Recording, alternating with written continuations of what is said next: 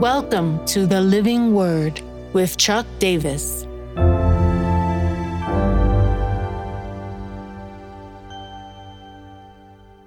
Philippians 2 5 to 11 emptied himself.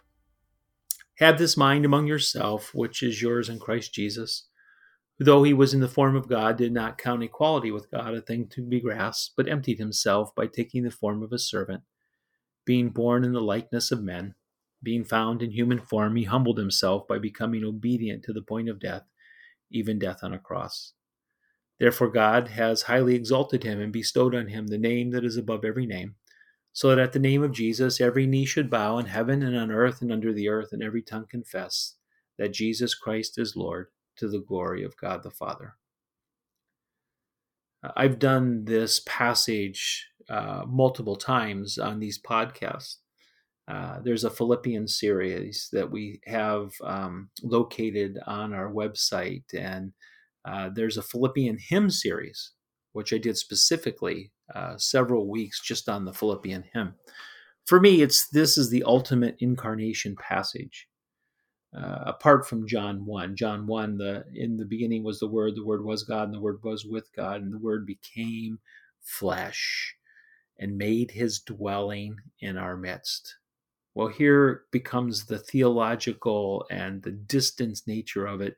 To do that, Jesus must empty himself, the kenosis theory here we get the mystery of incarnation. And I have to come back to this regularly, especially during this season as I move towards the celebration of the birth of Jesus, uh, the incarnate Son of God upon earth. The, the emptying is beyond me. God taking his divine attributes and setting them aside for a period of time uh, to identify fully with humanity, but then to become the source uh, of atoning victory in our lives. Uh, the, the distance is beyond me. Uh, the downward mobility. Uh, this is the kingdom of God, exemplified by the king's, king himself. Though he was in the form of God, did not count equality with God something to be grasped. It was his right this is what Jesus did, does. He takes what is his right and he gives it up for the sake of others. Uh, it's easy to find the so what of this passage. Uh, Paul begins with these words Have this mind among yourself, which is yours in Christ Jesus. Um, we're called to the Jesus way. Uh, the amazing thing is, when we give ourselves to that way, we then have the privilege of watching God lift us up.